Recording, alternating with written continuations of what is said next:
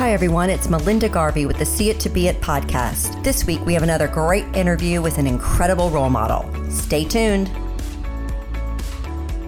Hello, everyone. Welcome to the See It to Be It podcast. I'm your host, Melinda Garvey, founder of On the Dot, whose mission is to provide incredible, relatable role models to you each and every week on this wonderful podcast. I'm so excited because this week is no different. I get to bring you yet another incredible role model. And today we welcome Phyllis Reagan, who is a leadership coach to entertainment and media leaders. And she also is the former global head of diversity and inclusion for Warner Brothers Entertainment. So lots of exciting stuff in her background, and I'm sure much more. But welcome, Phyllis. Look forward to talking to you today. I am so happy to be here and excited to talk to your audience. Before we get going into the real meat of what you're doing today, I'd like everybody to go way back and tell me what their big dream was. What did you think you were going to be doing when you grew up? And what does that path look like for you? I honestly thought that I was going to be in news broadcasting. I had it all figured out. There was a newscaster in Los Angeles at that time named Connie Chung, and I just believed I was going to be the next Connie Chung. My undergraduate degree was in broadcasting media, and I was all set for that life. Mm-hmm. However, that's not where I went. So I ended up deciding that I wanted to go into marketing communications instead. And really, my path has been like this really uneven, probably not as well thought out as it needed to be. I was just all about trying new experiences. So I went all the way from marketing communications to then political consulting and then over to actually leadership development, then DEI and then into the world of leadership coaching and also producing content. So I have a production company as well. So I was not one of those kids that was really aware of what they wanted to be and said, Yes, I'm going to be a doctor. And that's their focus. I was that kid that just said, I'll try everything on and see if it fits. Well, you did end up at least sort of in the entertainment industry, which, you know, I know newscaster, you know, sort of entertainment in that area. So, but just on the other side of it. And that must have been interesting. But um, first, I just want to talk to you just about what drove you to pursue what you're doing today, which is the leadership coaching and kind of describe, you know, what that title means to you. What does it mean to be a leadership coach? Oh, that's a great question. So I was actually had taken some time off of my life from my professional life my husband had passed away from cancer, and he passed away when I was eight months pregnant. And so life as I knew it had shifted dramatically and I had to really think about what was I going to be doing. And really the focus at that time was just pouring into my baby and figuring out how to have a balance personal life. Once he was a little bit older as a toddler, I realized I didn't want to go back into actually working for somebody else. I'd mm. always had a dream of my own businesses. So I decided to do just that. I launched my own leadership development business, one of a few that I've had, and just decided to morph and marry together two interests I had. And one was business and leadership development, and also psychology. So, all three I have an education and experience in. And I just could feel I was passionate about all of them. And being a leadership coach was really an opportunity to express all of those interests of mine.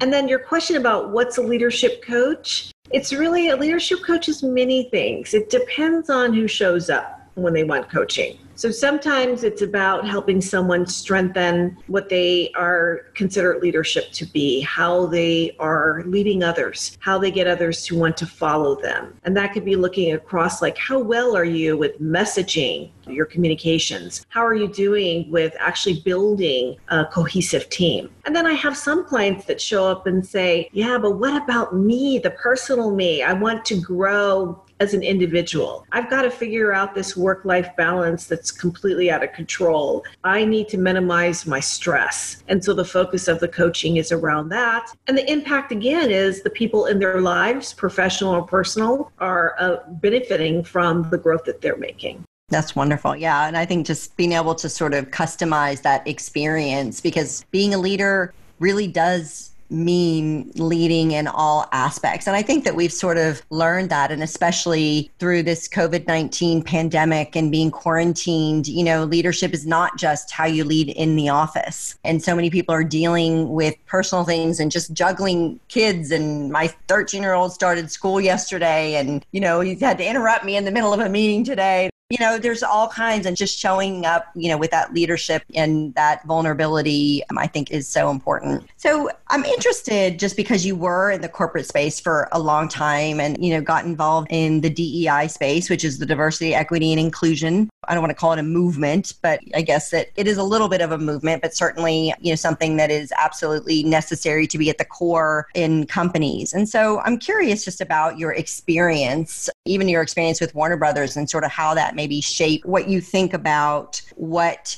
women and other diverse individuals need to be able to become leaders in companies?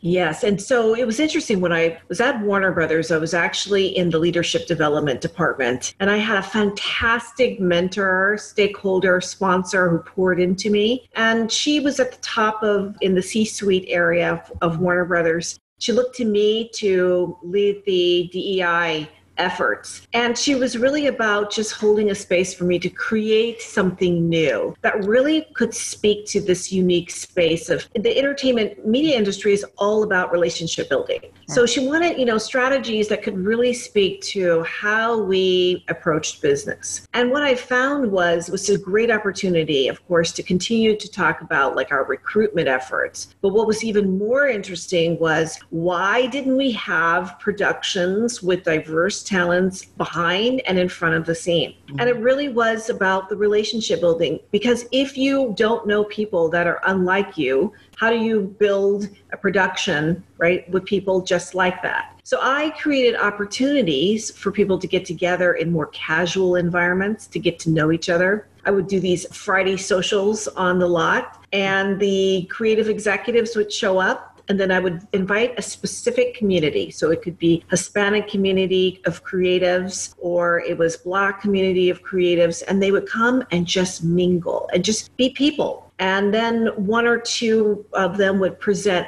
an, a production that they were working on or something they were writing. And this natural place of connecting started to happen. And to this day, 15 plus years later, I still get comments from executives that say that those opportunities allowed them to build relationships that they never would have had access to. That's right. I think that is so critically important. And I was on somebody else's podcast yesterday and just talking about a lot of my focus is around women, but really building these networks. And, you know, the way that men have done it for so many years was hey, I got a buddy for that. Let me introduce you. And we have to become very comfortable doing that. And I think bringing people together that have that comfort level and will can support each other is just critically important. So what do you think and kind of sticking to, you know, women in the workplace, what do you think are some of the greatest hurdles that women are facing in the workplace and probably some that you saw from your own experience working in corporate America and also some that you hear from your leadership clients? I still have a lot of women clients, and these are high achievers with you know great accomplishments, showing up with underconfidence. Some of them use the imposter syndrome to explain it. It's often more than just that. It's like a loss of allowing themselves to really believe that they deserve what they have. It's a loss in belief in themselves about that they have a voice and a place at the table they belong there and to really like spread out and wide at the table and take up some room, some real estate there. so and put the elbows out. Put the elbows out. Make some room for yourself. So there's still that push. Certainly, there are women that I coach that are very confident and they're just asking for please include me when you are setting up meetings with major stakeholders. I want to be seen and heard. So the visibility is definitely one that a lot of female leaders want. And then there's the other side that are saying, okay, I don't know how to manage this. Mm-hmm. And so it's really about one needs a path. They need people that really say, we're going to include you and give you a path like we do the male employees. And then there are the other leaders, they need to do the self work, really about, you know, my voice matters and I'm going to step up and really take up that space and lead in a way that, you know, really speaks to what I've achieved, you know, and who I am. Yes, absolutely. Well, I'm interested. I think about a year ago, the the study came out. I think it was a University of Notre Dame study that basically showed that women who were in top leadership positions had a very strong group of women who had supported them along the way. And the study further went on to say that even when they studied women who had a mixed group, men and women supporting them, didn't get to as high a position. It was the women who had women behind them. So I'm curious in your own personal experience, do you find that the women who are struggling with that confidence gap often don't have their tribe, if you will, their people, their supporters, their posse? I find that so intriguing that you would say that because I would say a majority of them don't. So they are on a team, a leadership team often with men. And yep. so they don't have someone who has their understanding, sees things from the same lens that they do. They're not having the kind of support you would have. They certainly aren't having someone that's like saying, let's figure out a way for you to move forward. So they're missing mentorships, they're missing peers that see things the way that they do that are of the same gender. Mm. And so when you don't see it, right, you don't have it as a role model. It really does become hard for you to find the confidence when you don't look like anybody else in the room, certainly don't sound like them, and right. then you're trying to like find the inner strength to speak up in a place where you're one of few. Interesting. Well, and not at all to get into politics, but I'm just curious if you think that having a female vice president and, of course, a woman of color will have a transformative effect for women. I do, but I think it's something even more interesting. I think it's going to have a transformative impact on girls, young girls yes. that finally say, oh my gosh, there's someone that looks like me right? Me, the black young girl, or me, the Asian young woman, an Eastern Indian woman. And I have someone now that I turn on the TV that looks like my mom or my aunt or my grandmother. And now I can dream and I can envision that that can be me. It may not be me as the vice president, but it's going to be me somehow as a doctor or an attorney or the owner of my own business. And the more role models they have at that level, I mean, the possibilities just open up. It's just really transforming the way you view yourself and what you really believe your life can be about. Yes, interesting. Very, very interesting. In fact, I remember when Oprah won the Lifetime Achievement Awards at the Golden Globes a couple years ago. And she said that she never would have believed that she could have become what she became if Sidney Poitier hadn't been, you know, an actor and hadn't won an award. I mean, it just was so interesting because just that role model of seeing someone who looked like her, the same color as her, you know, made that big impact. And I remember that as a child when the Cosby show was on because it was like, oh my gosh, there's my family. That's the family I'm in. And to see it actually on screen at a time you just didn't see uh, families that looked like us or spoke like us or thought like us was really exciting and just made you feel like you know you were being seen. Well, and I'm curious just because you're so steeped in the entertainment industry, not only with your clients, but also having worked in it, you know, in terms of particular challenges for women and certainly being a woman of color, what kind of hurdles did you have to overcome? I had to overcome just always the perception when you're the only one in the room that people think they know you, they think they have an idea of what you're going to say. They already have biases built up, whether they realize it or not. And so you're constantly aware of it, right?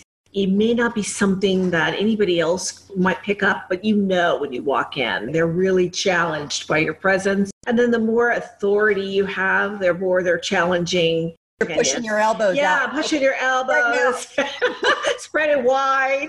I was very confident. And so I walked in and felt like you need to be listening to me. I have something to say, mm. where I know that that wasn't always welcomed in all spaces. So that's still a challenge. It's still not a lot of women, and particularly Black women or Hispanic women, that are at the senior leadership levels in entertainment media companies. So those that are are still having those same experiences of I'm one of few and I have to really, you know, bump up against a lot of this kind of discrimination and bias towards me.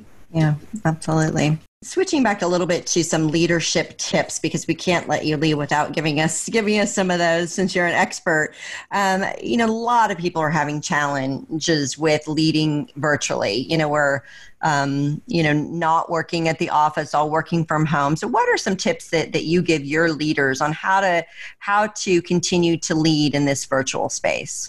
Yes. So, first thing is let it go. It's never going to look like it was before right? So a lot of them entered in and was really excited about the idea that we're going to have our staff meetings and our one-on-ones and I'm going to have it all organized. And then they realized that their direct reports were unfocused, productivity had lowered because they forgot about the whole person was challenged people in their work environment you know the stress of worrying about your health and so they had to really pause and come back toward being more approachable and approaching. And so allowing themselves, first of all, to be vulnerable and say, yes, this is challenging and I'm challenged too. Things aren't working out as I thought, also and let's figure yes, out my dog interrupts my my zooms as well right?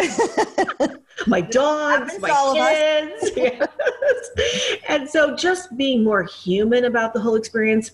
And then also you know still having these well-being check-ins. Make sure you're checking in. People at different points of this uh, time that we're in are having different experiences with stress. And so making sure you know what's really happening. And then have fun because your team still needs to connect with each other.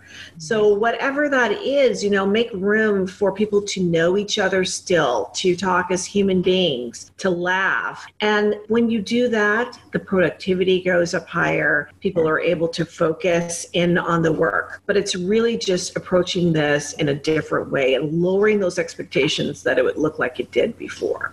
The virtual water cooler right? Absolutely. Creating that. It is interesting. I've talked to so many people, and their two biggest challenges I mean, of course, everybody has Zoom fatigue, but part of it is they're like, I'm not meeting anybody. I'm, I'm on Zoom with my team all the time. And then to your point, all we're talking about is work because you're sort of like, there's this whole group there, nobody really wants to interrupt, and people want to get going and you know so it's kind of interesting people aren't taking the time just to be human you know, with each other. And so I think that's such important advice for sure. As we close up here, so what is the best advice that you've gotten over the years? Is there a piece of advice that is your go to or that you like to share, something you live by? Yes. So I always say that my mother gave me the best advice, and she always said, live your life for yourself Go get what you want and your dreams. Stop waiting. You do not want to wake up and say, I wish I should have, I could have. And so just live what's really inside of you. It's there for a reason and just commit to yourself. That's awesome advice and sounds like you took it. That's good. Mother would be proud. Yes, I took her advice on that. Yes.